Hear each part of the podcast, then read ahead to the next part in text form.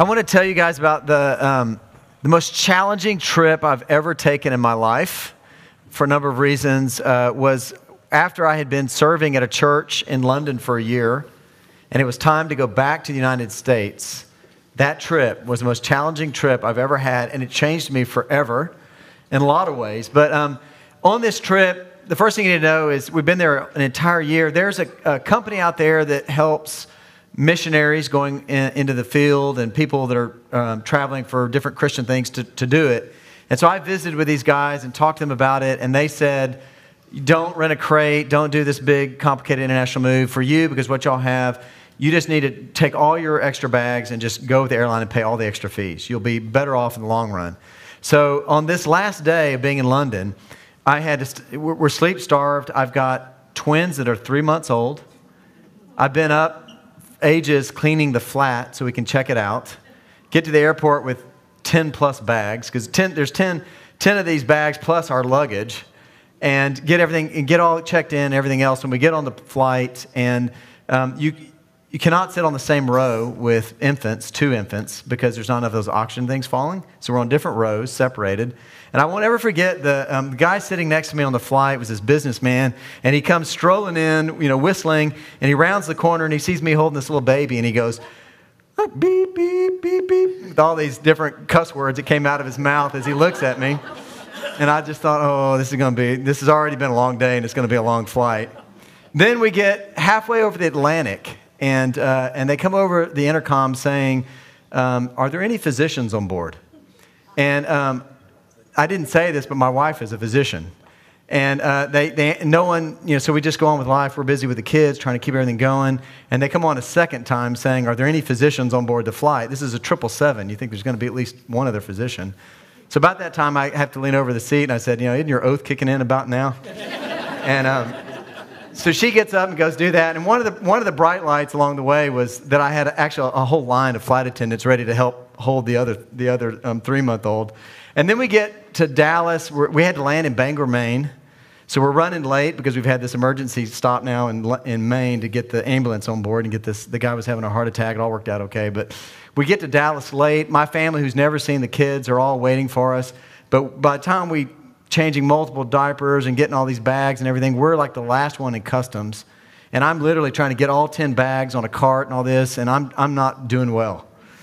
And um, everybody, literally everybody in, in there is, is already gone. And the customs guy comes over to me and he says, Regulations are I'm not supposed to help. And he kind of winks and then he starts helping with bags. I think he really wanted to go home. But after that, I was changed forever. Now, when I travel, it doesn't matter if I'm in my best suit traveling somewhere with, you know, whatever. I see some woman with carrying a child or a man struggling, I'm like, can I help you? Oh, can I get that vomit? You know, whatever it is. I'm, I mean, like, and if it's, you know, you're on that flight and you really need want to take that nap and there's that little infant next to you and you know they're going to cry because their ears and all that stuff and you're like i'm just like oh great it's an infant because i'm so great i mean i want to i want to pour into the little bit of help i got from that customs guy and today we're going to talk about one of our passages that goes a little bit in that direction as well um, that, we, that I want to think about how we get changed by having something good happen to us in the midst of, of hard stuff. But today's a little bit different for sermons because we've, we've got um, two passages, but really when you look at it, there are like four different stories in what the readings you, you just heard. And what I'd like to do this morning is uh, I want to give just sort of four quick little meditations on these four different stories that are in the two readings and leave you with some things to think about tonight during the Super Bowl when the commercial comes on, you can have a little meditation about these, one of these four things. Or if it's the other way around, when the plays start going again, because you don't care about the game, you can reflect on, on something else. But the first one of these is uh, what we heard at the very opening of our passage from uh, Mark's Gospel. We heard in this passage where it says, um, As soon as they left the synagogue, Andrew with James and John, now Simon's mother in law, Simon Peter's mother in law, was in bed with a fever. And they told him about her at once, and he came and took her by the hand and lifted her up. And then the fever left her. She began to serve them. And that's one passage. But I want to suggest uh, for a minute that that passage is indicative of a bigger principle that you see in uh, many places in Scripture and in our own experience. And that is that when we encounter Jesus' healing power, when we encounter his mercy, his grace, his love, and, and let it take in, that the very natural response that comes out of that is, is service and wanting to serve him. She got healed physically on that day from her fever and all that stuff, and her first reaction is to serve. And I think there's a lot of, uh, there's a lot of this that goes on. You know, Paul himself ha- has this encounter with Jesus, and he, his rest of his life is about service. Or you think about um, the people that all everybody hated, Zacharias, the tax collector, the little guy who climbs the tree and all that. When Jesus dines with him, changes him, sees him as a person, all this stuff, he's changed. He's ready to give back all the money he's collected that wasn't right. He's willing to do whatever he's going to serve. And we see this pattern, I think, over and over again. And I think for us, the meditation, to come back and sort of get personal with it now, is when we get to where we're jaded about serving, or we dread serving, or there's no joy in serving, or we don't serve.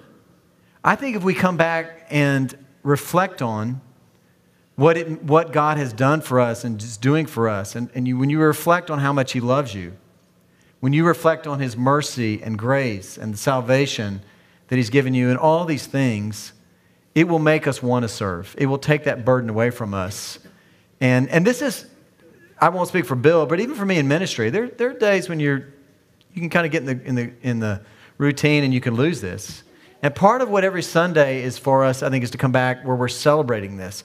Every single day when we do these prayers at the altar on Sunday, we're being reminded of the mighty works of God in His love and reaching out to us in salvation.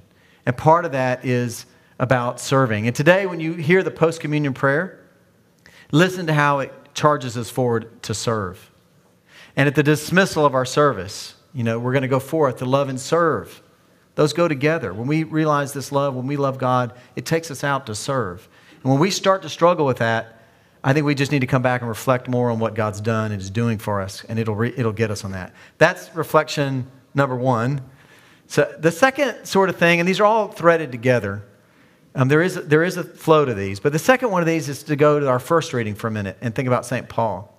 Now, a little bit of context in this passage. Um, this is 1 Corinthians 9, um, 16 to 23, this passage that we just read. And right before this, we get uh, Paul is really making a defense of his ministry.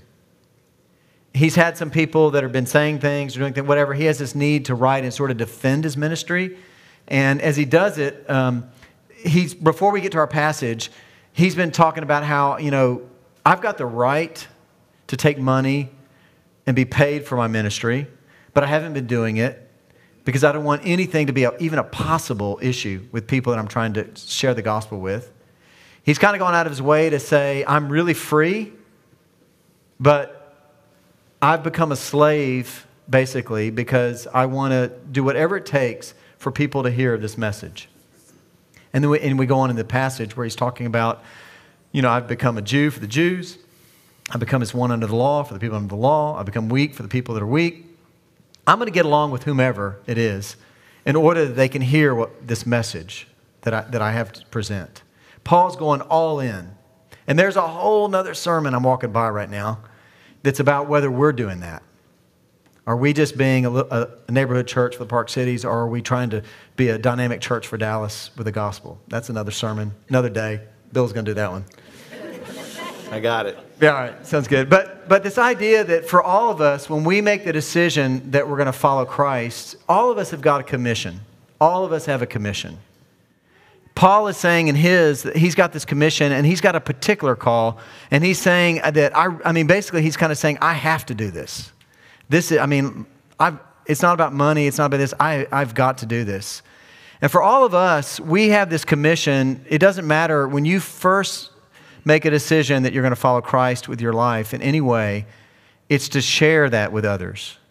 Jesus tells us, you know, go make disciples. That is the command given to the church. Go make disciples. And all the church, at some level, is about doing that. And then later on, we've got specific stuff. But I always say, I've got a brother that's in the uh, Army Reserve, and uh, he's been called up a lot of times. But I was thinking about this for the people who get into the Army or the military, It starts by taking this commission where they say, I'm going to defend the, the Constitution. Everyone has that commission. And then later they get their particular orders. Oh, you've got to go do this or whatever. And I think that's the way it is in our Christian walk too. All of us get the commission that we're to help make other disciples, which means introduce them to this love, and mercy, and grace. And then ultimately that we're all going to walk along as sort of students of our master the whole, the whole way. That's part, that's part of it. But we all have this call, and I think it changes. God is basically inviting us to partner with Him in His ongoing work. And everything changes when we lean into that. Because acts that seem sort of normal, I think, take on different meaning when they're being done with a purpose and when they're being done as part of, the, of a commission that God gives us. Right? And so I think meditation number two is to sort of reflect on this call that we all have and think about what Paul does and what we're doing and where are we on all that, right? Lean into that, meditate on that.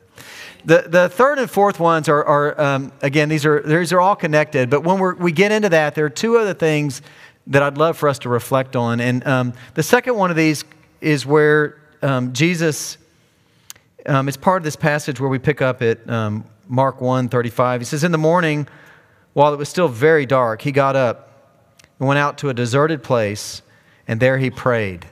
And then the disciples are going to come and eventually find him there. But this idea, and forgive me for a minute because I'm, I'm preaching very much to myself at the moment, as well as anybody in the room, but Jesus has been doing a lot of stuff. And if you followed this from our gospel last week, he's been in the synagogue teaching, he's healed the, the leper at, at the door of the synagogue. Then the Sabbath has ended. He's healed all these people who came to his door because they knew what he could do. He's been doing all this stuff. And now he goes off on his own to a deserted place, to a quiet place. And that's where he is. And Jesus is recharging. He's there praying and communing and recharging. And I think the question for us is, you know, this is the way God has told us it is. You know, he goes back to the original 10 commandments, calling for us to have a Sabbath. We're not better than Jesus. All of us need to recharge. And, and God wants us to hallow time in our weekly patterns to do that that you, you can't just be on all the time. And it's blurry now, right? I mean, my kids have got a soccer game today. You know, and you get all you get all this stuff and you're like, well, does that work or not work? That's, you know, this idea of what it all is. But, the, but however it works out, all of us need to recharge. Jesus does it here today. All of us need to recharge and commune with God. Are we doing that? Just a moment of reflection to think about. And, and the final thing that I wanted to get to is right after that. So Jesus is off praying on his own in this quiet time, and the disciples, they come and find him.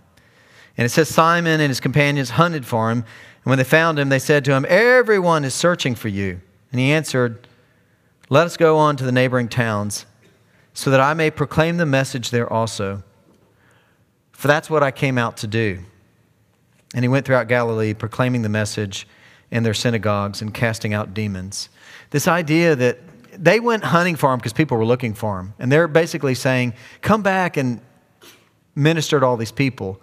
And Jesus' answer is, Okay, it's time to go on, but we're going on here because my call and mission is to spread the gospel and, the good news and this business about the kingdom all around, and we're going to the next city now. I mean, Jesus has a plan. I think sometimes we walk past this sometimes. Jesus has a, a plan and a mission. And sometimes we don't always say it that way, but he, he does it again and again. When we get to the start of the opening chapter of Acts, Jesus tells all his followers, I mean, he's got a plan. He's like, okay, you guys all stay here because two, a couple reasons. One, the Holy Spirit is going to come and give you power for what's coming. And when you leave here, I want you to go be my witnesses in Jerusalem, Judea, and in the rest of the world. Like there's a, there's a pattern, a strategic pattern here. And the thing I want us to reflect on is do we willy nilly just kind of march along with ministry, or do we ever stop to ask, what is our strategic um, plan? What is our leader, strategic leadership in all of this? I think about this sometimes when I think about some of the um, clergy that I look at for examples. One of the really successful mega church pastors, um, a guy named Rick Warren, some of y'all have heard of him. Yeah, I love reading about the guy because, because he's, he's got this mega church. He he's wrote a book a lot of people have heard of, Purpose Driven Life. He's gotten to where I was reading the other day where he reverse pledges. So he lives on 10%, and gives away 90%. of what he makes. But of course, he hit, hit the jackpot with that, um, with that book. But, uh, but, but, this, but, he's, but he's a tremendously strategic leader. And if you go look at this mega church and what he's all done, you think, oh, wow, it just kind of just happened. He's like, a, just, you know, he's just a successful guy at this. But, but if you go dig deeper, like when he was a senior at the seminary over in Fort Worth, he did um, a reading class where he studied the 100 biggest churches in the United States. His dad was a church planter, so he grew up. So you think about all these things coming together. He's not just doing this by accident. He is a really, when you talk purpose driven life, the book he wrote, before that, he wrote, he wrote a book called Purpose Driven Church. I mean, the dude is strategic and on it. And what do you know? He's impacted thousands and thousands and thousands and thousands of people. And so my meditation is just to, to ask the question we're in a new chapter in this church right now. And many of us are in a new chapter in our own lives. Are we thinking strategically at all? Are we asking the questions how can we be good stewards with our lives and with our church and with our ministry in ways that are going to have a strategic impact along the lines of God's kingdom and what He wants? Just, just, a, just a point of meditation and reflection. We've got this big game tonight, so I hope that I've given you just four little things that, you know, they're, they're, they're connected because they're all in one sweep, but um, I'd encourage you to meditate on them in the game or throughout the week and just think about them and what God's call is on our lives. You know, to think about what it means that we're, how much we're loved and the mercy and grace we receive and the response of service. To think about the call you have and, and Paul's willingness to do whatever it takes to spread the gospel. To think about the place of holy rest and to think about um, strategic leadership in ministry. And all of us are called into that. Let's pray. Gracious Lord, we thank you that you love us so much in ways we'll never fully comprehend. As we receive that love, as you lavish and, and pour that love on us, may it return to you in worship and may it, re, may it um, present itself in the world as we serve you as a result. We pray this in Jesus' name. Amen.